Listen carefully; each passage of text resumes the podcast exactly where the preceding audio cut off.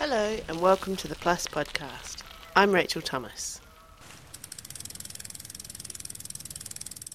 The Velodrome, with its striking curved shape, was one of the first venues to be completed in preparation for the London twenty twelve Olympics. We got to talk to the structural engineers Andrew Weir and Pete Winslow from Expedition Engineering, part of the design team for the Velodrome, about how mathematics helped create its iconic shape. During the Games, all eyes will be on the curled ribbon of wooden track at the centre of the Velodrome, designed by world-famous track designer Ron Webb. The track, like all Velodrome racing tracks, consists of two long, flat straights linked by two steeply banked turns at either end. The turns are built at such a steep angle in order that the cyclists can circle the track at high speeds, reaching more than fifty kilometres per hour. Andrew Weir and Pete Winslow's job, along with their colleagues at Hopkins Architects, was to design the building that housed it. And although they couldn't tell us anything about the exact geometry of the track, which is top secret, they could tell us that it didn't have the usual reflective symmetry that you usually find in buildings. If you folded the track in half lengthwise, for example, the two halves wouldn't match up. Andrew explained, this is because you always cycle the same way around the track, going shallower into turns and steeper out of them. The difference may only be a matter of ten to twenty centimetres before and after the turns, but it does have implications for the structure surrounding the track. The difference in height means that the seating, so when we arrange the seating around, then that bit of the building behind isn't symmetrical. But obviously, as far as to make a building efficient, you try and get back to symmetry as, as much as possible. So within a couple of rows back from the front seat, we've got back to a symmetry. It's surprising to realise that the team didn't have the final eye-catching shape of the building in mind when they began the project. Instead, they designed the building from the inside out, using a mathematical technique called parametric modelling, so that they could focus on the needs of the spectators and competitors using the Velodrome to define its final shape. Because one of the key things on any, any sporting venue is basically, is basically how good the sight lines are. There are ways of measuring sight lines. That it's really effectively what you see over your eye, um, over the head of the person below. So very steep terraces are very good in that you can, you know, you, the person below is a lot, a lot further down below you. But the problem is there's access issues that you, you can only go up a certain staircase so, inclination. Pete Winslow explains how parametric modelling differs from the traditional approach. Computer-aided drawing so traditionally is the same as. If you draw, you draw the same way as you draw on paper traditionally.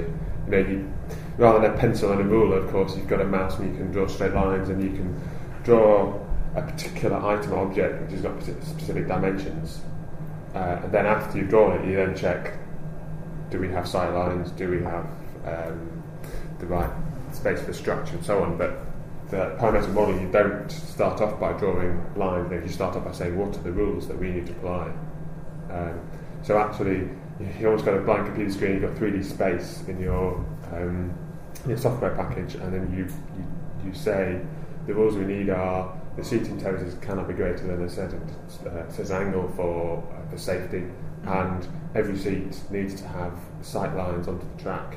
Um, and you can imagine there's a whole bunch of rules that you can build up from that, uh, and then essentially uh, there's only a a small number of ways that you can resolve all the rules at the same time, and that gives you your, mm. your geometry. Because what we're looking for is fantastic experience for people in the stadium, but equally we don't want to build a stadium that's twice as big as you need to. Yeah. We've always had this idea that we've really shrunk wrapped the building to the form that's inside, so you know the, we have to put a track, we have to put six thousand seats around it, each one of those seats being a nice place to sit. But no, we didn't want to build anything more than that. We didn't want a sort of empty volume that you paid to build, particularly on something like the Olympics when there's obviously budget issues. It was this combination of the shrink-wrapped concept with concentrating on the experience of spectators and cyclists that created the unusual form of the Velodrome's roof. Andrew Weir again. If you go back to the track, at the ends it's banked at this forty-two degrees, so it's not a particularly good place to sit at the end, because you can't look down because the track is actually steeping, uh, it's very steep, so you don't see what's going on in front of you. And the maximum rake of a seating tier is about thirty-four degrees, so the more and more seats you put that, the worse it gets, because the banks are forty-two but they're only at thirty-five, so, the, so at the end is the worst place to sit. But the one bit of feedback we did have from the cyclists is that when they're going around in a lot of velodromes, you get a lot of, you know, um, excitement on, on the straights, but when you go around the end, it's almost like a deathly silence. Yeah. So what we did is we put a couple of rows of seats around the ends just to sort of at least there's sort of some continuity of uh, spectators, but the bulk of the six thousand are each side, and you can imagine that obviously builds up um, sort of volume at the sides, but at the ends there's very little. Mm. So you get two high points and two low points. So obviously if you go back to the idea of shrink wrapping it, you end up with a roof that's pulled down at the ends and up at the sides. So that, you know, automatically starts giving you a doubly curved surface. And the striking doubly curved roof has the added advantage of being incredibly efficient. If you look at the sort of structural efficiencies, a flat plane is probably the least efficient. Um, then a single curve, so an arch, a barrel vault or something like that is next most efficient, and then the most efficient is a double curved. And you mean efficient in what sense? In, t- in terms of... we would see it as in terms of material you need to put in to span. So if you had a if you had a hundred metre by hundred metre roof, a flat roof is the least efficient. You'll need the most amount of structure in it. As a barrel vault have the, the next least or next most, and then the double curve. The double curve is the most efficient. I mean, effectively, the the, the, the curvature plays off against each other. So um, on our roof, we have. So we, we, we have cables hanging down in one direction, and, they, and then we have other cables in the other direction. They stress against each other. So one cable really wants to go up, and the other cable really wants to go down, which holds it in place. So you can use um, so in that sh- in that surface you can have some uh, basically cables uh, because they're catenaries. They can take the weight. So it's very much like a hanging chain. Yeah. So every little bit of steel on that cable is acting as most efficient. Yeah. And it's because that it's, it efficiently uses the material. Well, if, you, if, you, if you imagine a chain hanging, yeah. to like the back to sort of Gaudi sort of hanging models, it takes up the, the form it wants to take up. So it, it is nothing. There's no extra sort of internal. So you're not having to force it into that shape. Yeah, just that's the shape it forms. So I mean, yeah, and it totally depends on the sort of the loading. So if you've got a chain just hung a weight off the middle, it would almost go into a V shape. It would have a slight sag in it. And if you put a constant weight over it, you'll get, then get a catenary. So it takes up the shape it wants, um, which is, a, as a structural engineer, we call that form finding. So um, it's the process of finding the sort of, it's minimum energy.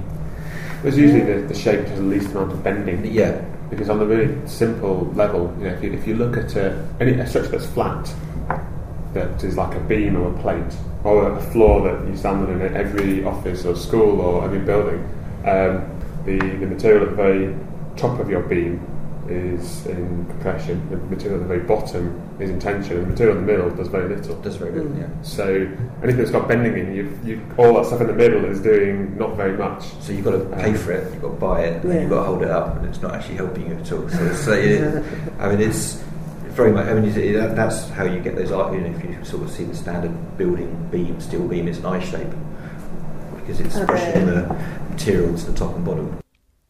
The cable net structure used to build the curved roof is incredibly efficient, but using such a flexible structure brings its own complications. Andrew Weir again. If you imagine it like a tennis racket, it sort of, as, as a ball hits a tennis racket, it deflects down, and, it, and you can imagine each little square in the tennis racket will change shape. It deforms a little bit as the whole thing goes down. Um, And our roof does exactly that. And because we're trying to meet very high sustainability um, levels, it's a very heavily insulated roof. So historically, a lot of these cable net roofs just had a fabric on it or something that was particularly heavily insulated. Um, some somewhere, but many aren't. So, but on ours, we've had to put this insulation. Also, the planners wanted to see a type of roof called an aluminium standing sea roof, which is basically a sheet of aluminium. Lots, lots of little panels of aluminium, and that system really doesn't like movement. So we've got a cable net that does move around a little bit, and then we've got um, so lots of insulation, and then we've got this system on top that looks nice. So Pete here did an awful lot of work of how this cable net would move with a whole series of articulated panels on top to make sure that none of those bad movements reflected through to the, the top surface. Pete Winslow explains that there are two parts to solving this problem: understanding how the cable net will move, and then isolating the fragile wooden ceiling panels and the aluminium standing seam roof from those movements. So I guess there's basically two, two parts to that process. One of them is actually um, modelling the whole structure in terms of the right stiffness properties and strength properties, and figuring out how that's going to move. Um, and in structural engineering, we use a lot of finite element software, which is essentially a computer model which breaks down the structure into lots of small components, uh, and lots of small steel beam elements, lots of small cable elements, which we know very precisely what the stiffness of that small element would be. And then, of course, when you assemble them all together in the global model, um, you can't solve it by hand anymore, and um, it's a big computer model and um, computational solver which will process through all that data you put in, all the loads you put in, all the stiffnesses you put in, all the material properties, and then um, that essentially the output of that from the computer model is the movements of your structure and of your roof. Um, and something like a, a cable net, which is, as Andrew was saying, a little bit like a tennis racket, um, stretched tight. You can imagine every little square between the cables moves in a different way when you have either wind applied or snow, um, or different combinations of the two as well, or thermal effects. So there's, as I said, and again, to construction it changes too. So yeah. You end up with um, sort of over a hundred different shapes that the roof might be taking. Oh, and so you were saying during the construction process, the roof was changed. First of all, they put the, well, they build the, the bowl around the outside. They then put the cable net up, which I say in three words, but it's actually a lot more than that. Mm. But then they put all these roof panels. So each, they, they, yeah, the cable, the cables are at three point six meters, sensors in each direction. So obviously there's a big hole in the middle. So then there's a timber panel that drops in into that hole and is, is supported by the cable. And as you put each one of those, it loads that cable up so that the cable will move by I think about half a meter in the middle as you put all those. And each one of those panels, the one that's already been installed, moves as you put the next one in, and that one moves as you put the next one in. And it always again when you put the insulation on top. Yeah. And then when you, um, also another interesting thing is when you put the lights underneath, when you install them by pulling up on a pulley, of course that puts an extra load mm. and deform, has a local deformation of your of your roof. You've got to make sure the panels can cope with that. So well, I guess all these are the, the different scenarios and different loading cases which cause different movements of the roof. So that's a whole chunk of analysis, essentially. Um, once you know how the roof is going to move, or how the cables are going to move, I should say, you then have to figure out whether panels of a certain size are going to, how they will move and how they will fit onto the, onto the roof. So once Pete Winslow understood how the roof was going to move, his next job was how to isolate the solid timber panels and delicate standing seam roof from the movements from the cable net. The timber panels are attached to the metal clamps that hold the cables together at each crossing point. Pete and his colleagues solved the movement problem by designing an ingenious articulated joint, sitting at each clamp, that allows the cable net to move without crushing or cracking the timber panels. And to isolate the aluminium roof from the movement of the cable net, Pete had to carefully align these articulated joints, orientating these connections to make sure the movement only happened in the directions that the aluminium roof could cope with. So the idea is that the ceiling panels just sit on top of those cable net nodes, so if the cable net moves, then the, the timber panel doesn't get crushed or cracked or anything like that. Um, and actually the way you do that, you can imagine a square panel, in one corner you hold you, it fixed, you hold it fixed. Mm-hmm. In another corner you have a little sliding connection, yeah. And the other two corners you essentially have oversized bolt holes.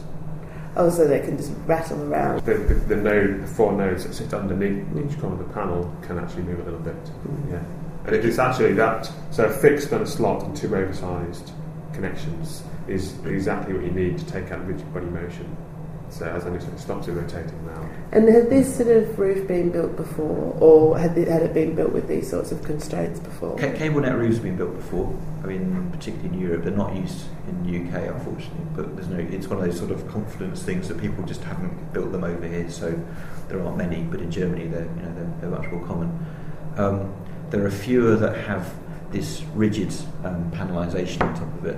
But they exist. You know, you can go back to the seventies, and there are panels that have concrete panels. The key thing I think is new here that I'm not aware of elsewhere is this aluminium roof with very, very tight movement controls. How do you isolate the movement it's, from the ceiling? A lot of it is about careful alignment of your slotted holes and your fixed holes. In terms of the, the maths behind some of that, it's lots of spreadsheets, mm. lots of data from the mathematical models of movement, and then it's um, essentially uh, vector calculations, dot products, so you can work out how much movement occurs in certain directions, cross products. And that kind of thing. So, so when you live, it does turn out that uh, you go back to some all that stuff, all that stuff you learned.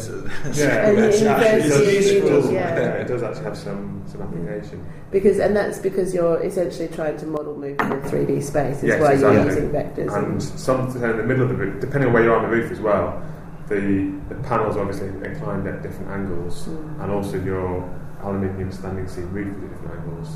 Um, and because the aluminium is obviously very, very long strips, you've got to make sure that the movement occurs in directions that the aluminium can cope with. Ah, so if the aluminium's in long strips, then that means what? That you don't want movement in direction of the strips, you want movement across them? Movement along the strip is alright. Movement along the strip is alright. But anything that kinks the strip. Oh, okay, yeah. If you just strip that, it's like a little U shape that's been extruded, so one hundred thirty metres long. It doesn't. The way it's clipped to the um, structure below is the movement along the length doesn't matter because the clip sort of slides along it. Yeah. But any sideways kink. Then so if one, if if if this thing's going across a panel joint, and that panel decides to move that way, and that one decides to move that way, it's a bit like an earthquake. It's sort of, you know, if anything that's built across a fault line will soon yeah. snap. Yeah. So um, it's. I mean, in, in many ways, it's relatively simple mathematics, but it's the it's the volume of. There's a thousand panels. Mm. There's a hundred load cases, so each one has to be going through. Then there's an interrelationship between one panel and its, its neighbours. Okay, and we're not aware of any other roof that's that level of analysis has been done on. It's perhaps surprising, given the pragmatic design concerns of optimising the experience of people using the velodrome, maximising the efficiency of the building, all within the constraints of the construction methods, the design process has led to a stunningly beautiful roof that almost echoes the shape of the track. Andrew Weir again. You do get a really nice relationship between the track and the banking and that, which wasn't, I mean, it's... It's a, a happy byproduct of the design. It wasn't. There was nothing intentional saying we want this shape to look like the track. So the curvature of the roof is actually almost opposite to the track, isn't it? It's opposite to the track, yeah. yeah.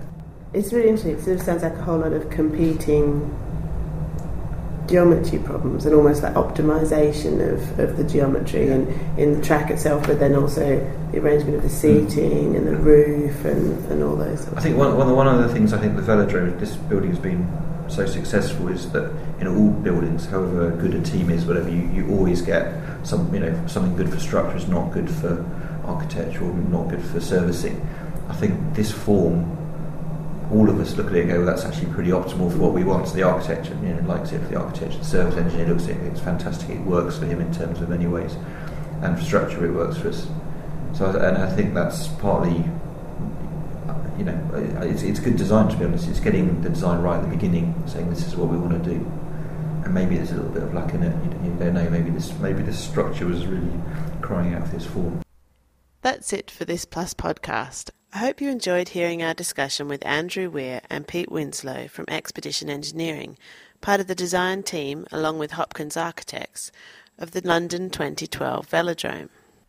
You can find out more about the maths behind the Olympics at our new maths and sport website, sport dot maths dot org, or as we like to call it, the Sportal. Happy reading and goodbye for now.